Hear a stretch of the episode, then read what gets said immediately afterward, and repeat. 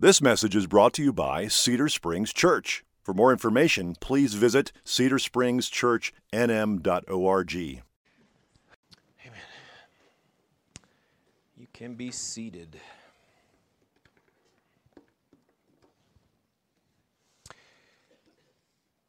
Well, if you would go to the Lord with me again, let's pray. Heavenly Father, we come to you again now for a time to look at your word. Thank you, Lord, for your word. I thank you for the truth that you have in it. I thank you for the grace that you've shown us and the mercy to reveal that truth to us, the need that we have, the conviction, the Savior that was necessary. Father, I pray that you would glorify him now that you would show us our sin and our need for Him, and that ultimately, Lord, He would be glorified tonight. Father, it's in His name that I pray. Amen. We're going to be in Habakkuk chapter 2 if you want to start heading there in your Bibles, and don't be afraid to use your concordance.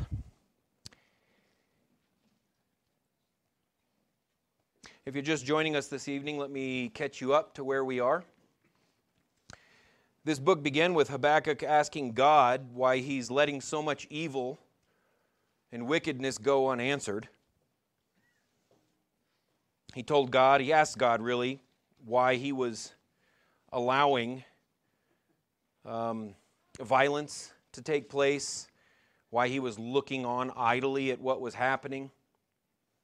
He told God that it seemed like justice was being perverted. It sounded like the law was paralyzed. And Habakkuk was questioning God, Why are you letting this happen? And God's answer was unexpected. He told Habakkuk, He said, Habakkuk, you wouldn't believe me if I told you what I was going to do. He said, I'm going to take these pagan Babylonians and I'm going to use them to conquer and discipline my people. This really didn't make things better for Habakkuk. He said, You're right, God, I don't believe you. How can you use a, a pagan country, a country that doesn't even believe you exist, to, to punish your own people? He's, he said, God, if you allow this to happen, all you're going to do is prove to them what, that, what they think that, that their gods are more powerful than you. To which God responded, He said, Habakkuk, listen, I know you can't understand what I'm doing right now, which is why, and this is important, God said, that's why the righteous should live by faith. He said, The righteous shall live by faith, meaning God was saying, Those who trust in me will find life even when it seems like the bad guys are winning. So this got me thinking because in a minute we're going to read this passage about God's promise that this greedy, thuggish, arrogant nation of Babylon is going to get what's coming to them. So I wondered is there anyone out there you wish would get theirs? And I know you're in church and you're supposed to say, No, I love everybody, and blah, blah, blah. I'm not talking about that guy at work that steals your lunch or that you know, mean lady that yells at you for walking on the wrong side of the sidewalk. I'm not talking about them. I'm talking about truly evil people. Like, have you ever been robbed? I'm talking about that kind of feeling of being violated. I'm talking about thieves and child abusers and murderers. I'm talking about powerful men who are willing to use child slavery to build their empires. I'm talking about elitist politicians who don't care how many thousands of men, women, and children die in the wars that they manufactured in order to profit from, from the defense funding. I'm talking about self appointed bureaucrats who fund the development of a virus that kills people along the lines of the Holocaust in order to capitalize on the fear driven demand for the vaccine that they also happen to create. Know anybody like that? Know anyone who needs an appointment with their Creator in order to be reminded that they're not God? That's the kind of people God is talking about in the second half of Habakkuk chapter 2. He's talking about what's going to happen to Babylon, who thinks she is above correction, who thinks she's isolated from justice because of her wealth, who thinks she is beyond condemnation because of her defenses that she has set up. However, by the time we're done this evening, I want you to see that, that if you believe in Jesus Christ, you are actually a refugee of Babylon.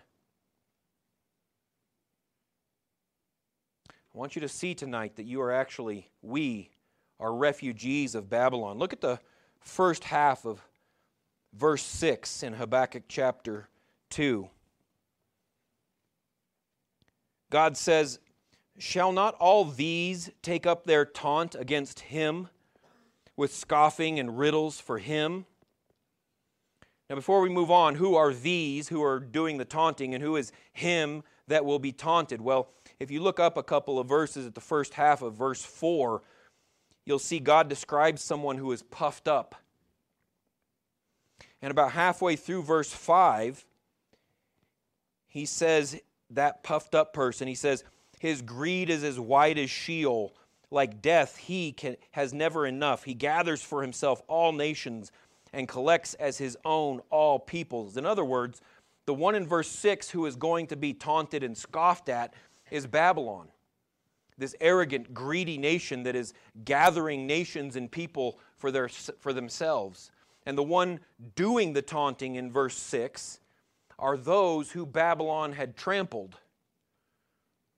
The weaker nations that Babylon has crushed because, like death, they never had enough. And then what we have in the rest of chapter 2 is a prophecy of what that reversal is going to look like. It's this very vivid imagery of the oppressed now standing over the oppressor. And the way God does this is through five woes, which are kind of like curses, like, like divine prophecies of judgment. And I want you to notice how each of these woes or curses it has two elements. First, at the beginning of each woe, we'll see that there's this description of Babylon's sin.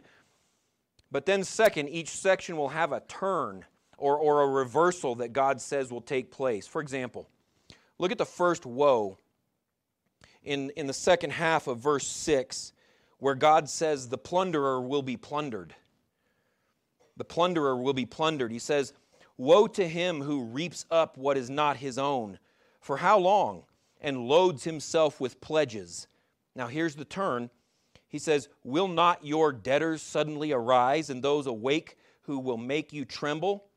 Then you will be spoil for them, because you have plundered many nations. All the remnant of the people shall plunder you. For the blood of man and violence to the earth, to cities, and all who dwell in them.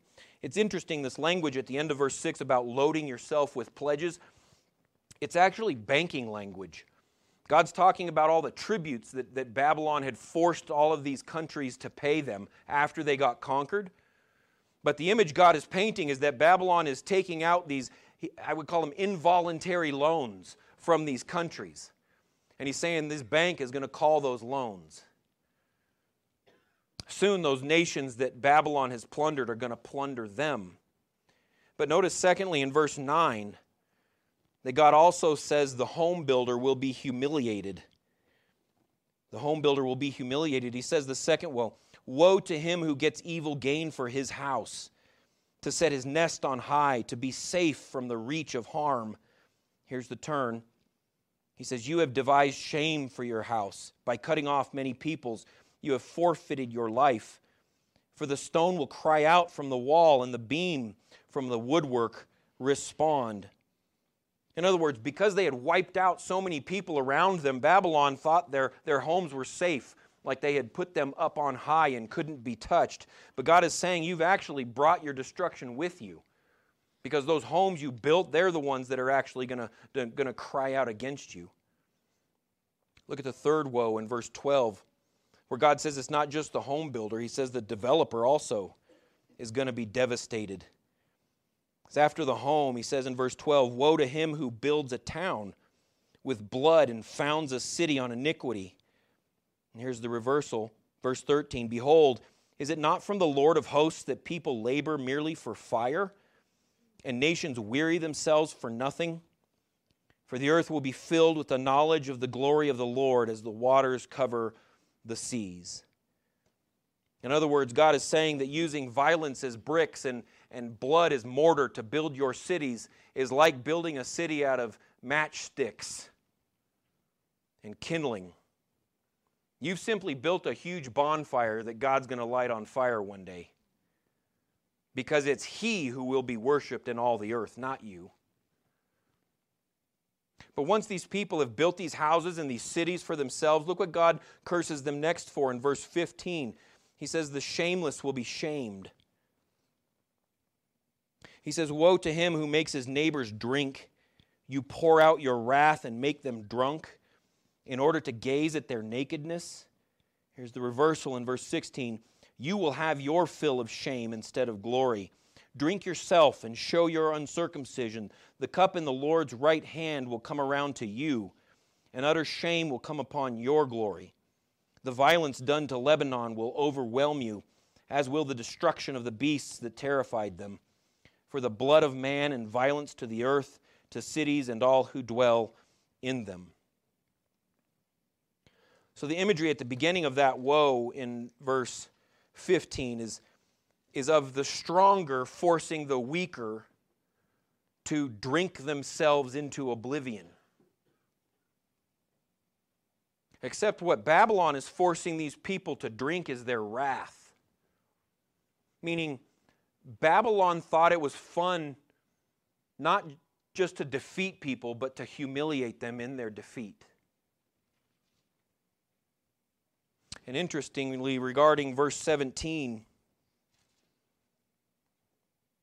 about Lebanon, one of the records that we have that archaeologists have found from Babylon says that Nebuchadnezzar, the king of Babylon, ordered a road to be built directly from Lebanon to Babylon in order to, quote, drain the beauty of Lebanon's vast forests into Babylon.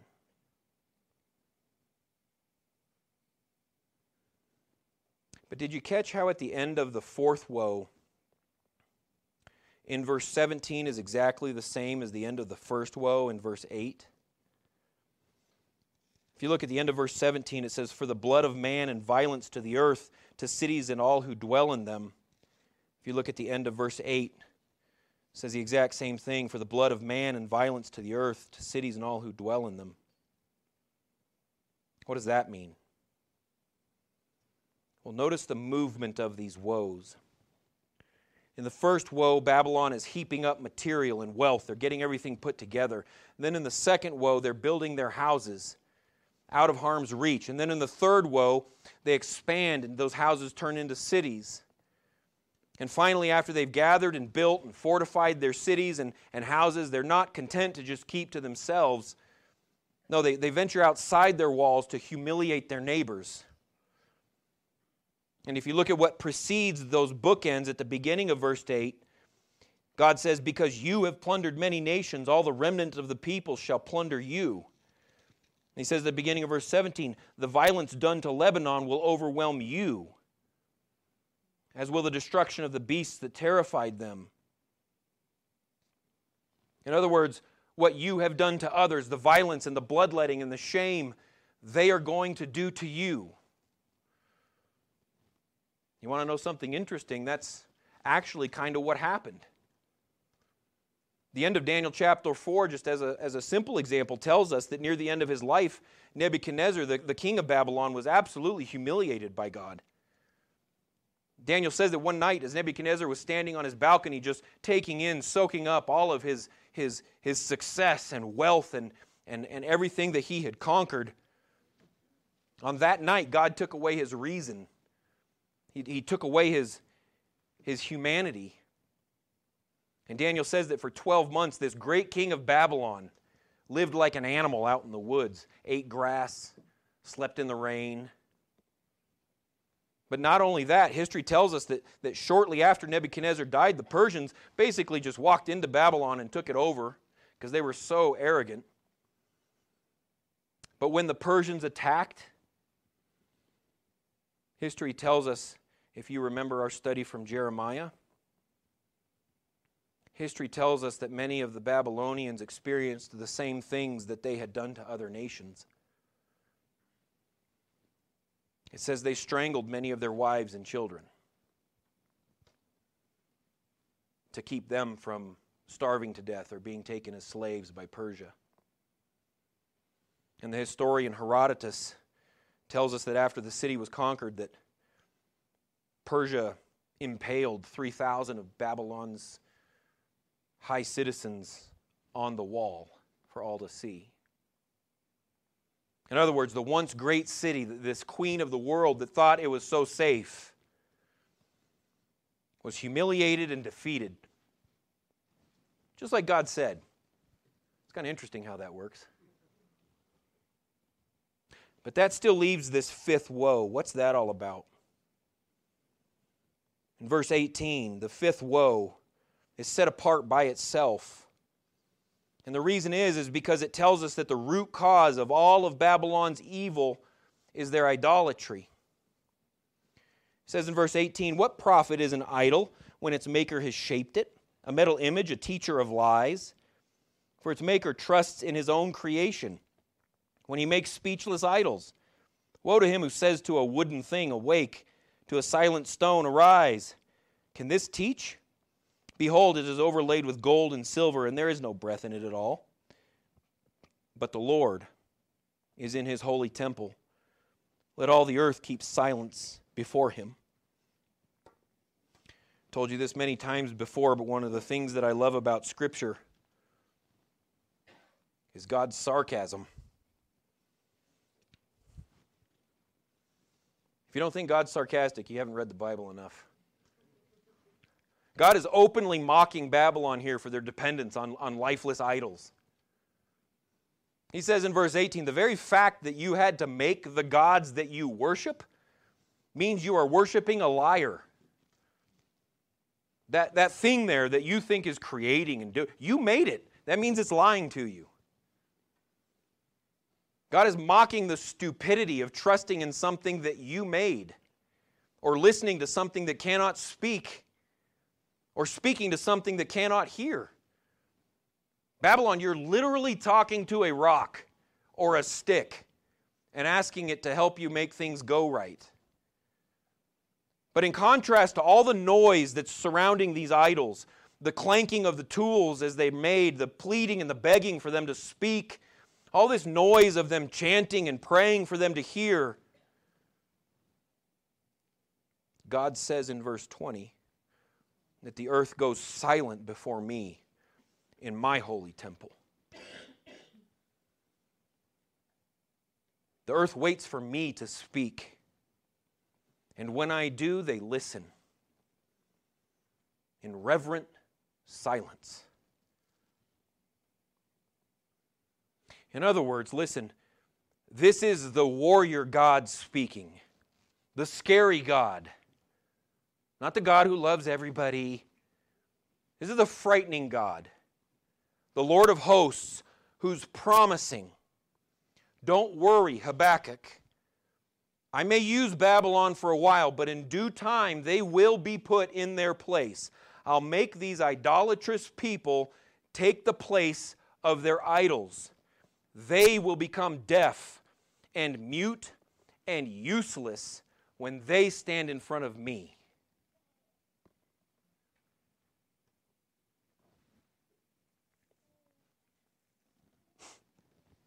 What, what does that have anything to do with us, though? Well, here's the thing. What usually happens when we read something like this is we tend to assume that we're Habakkuk. Meaning, none of us in here read this passage thinking we're the ones that God is condemning. We didn't read this passage as if we were Babylon. Yet, throughout Scripture, even after it's destroyed, Babylon is still used as this kind of, of figurehead for the anti God movement. From the Tower of Babel in, in the beginning of Genesis, all the way to the, to the, to the prostitute in, in Revelation 17, Babylon is seen as the embodiment of everything that is opposed to God and His kingdom. Meaning, Babylon is, is in the Bible is, is both a real nation that was destroyed and a metaphor for the enemies of God who will be destroyed. Which means this, brothers and sisters, listen. The truth about this passage is that we need to remember that we once were citizens of this very nation that God is condemning. We once were the enemies of God, hostile toward Him, and deserving of everything He promised Habakkuk here in this passage. We once had a, a destined appointment with God for judgment, to be humiliated and crushed. And maybe you're thinking, I've, I've never subjected nations or taken over like whole people groups, and that's probably true for most of you. But have you ever laughed at, have you ever humiliated one of your siblings just for a laugh? Have you ever thrown someone else under the bus in order to benefit from, from their demise? Have you ever looked at someone else's pain and suffering and did absolutely nothing? Because if your answer is no to all those questions, you need to speak to either one of your siblings or your spouse, and they'll tell you the right answer. Because Paul said in Romans chapter 5 verse 10 that we used to be the enemies of God. And not only were we the enemies, but he said later in Romans 8, chap- chapter 8, verse 7, that we were hostile toward him. When we read what God is promising to Babylon in Habakkuk chapter 2, we are reading about us. We are reading about where we used to be. But something happened, something changed. As I said at the beginning, we're no longer citizens of Babylon. No, now we are refugees of Babylon. But we're refugees of Babylon not because we were able to find our way out, not because we had some connections or knew the right people. No, listen, we would still be citizens of this, this, cursed, this cursed nation, subject to all the devastation God has promised Habakkuk here if Jesus Christ hadn't gone behind enemy lines to rescue us. In other words, while we were condemned to stand before God and be silenced for our depravity and iniquity, Jesus Christ stepped in front of us. When this, this arrogance, silencing wrath of God was set to be poured out on us, Jesus Christ said, No, Father, I'll drink that for them. Pour it out on me. And on the cross, about 2,000 years ago, God the Father unleashed all the wrath, all the punishment, all the anger, all the shame He had stored up for you and I on Jesus Christ. And Jesus' response to this terrifying truth, to this promised pain, his response to this assured aggression was not my will, Father, but yours be done. Brothers and sisters, let me remind you why you're here tonight. We're here tonight because Jesus was Jesus condescended as a man so you could ascend as his friend. Because he was starved in the wilderness so you could feast in heaven. Because he was despised by men so you could be loved by God. Because he was reviled by his brothers so that we could be refugees of Babylon. Brothers and sisters, we're here tonight because Jesus was condemned of a crime he didn't commit, so you could be acquitted of a crime you did. Because he was mocked by soldiers, so you could be honored by God. Because he was stripped naked, so you could be clothed in righteousness. Because he was flogged with the cat of nine tails, so you could escape the flames of hell.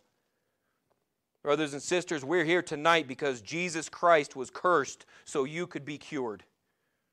Because he was broken so you could be made new. Because he bled so you could be bought. Because he was nailed to the cross to nullify your sin. Brothers and sisters, we are here tonight to remember that Jesus Christ died so that we can live. Let's pray. Heavenly Father, What a gift you have given us in our Lord and Savior. It is good for us to remember, Lord, the, the condemnation that we were once under, the wrath that was stored up for us, the judgment that we had incurred by, by our sin. And it's good for us to remember this, Lord, so that Jesus Christ is glorified. It's good for us to remember the cost that this, this lamb paid. Father, I pray that in our hearts and in our minds as we leave this building tonight, that Jesus Christ would be on our minds and the glory that is due him for the, for the sacrifice he made, for the wrath that he absorbed, for the death, death that he, he gave, Father. So it's in His name that I pray. Amen.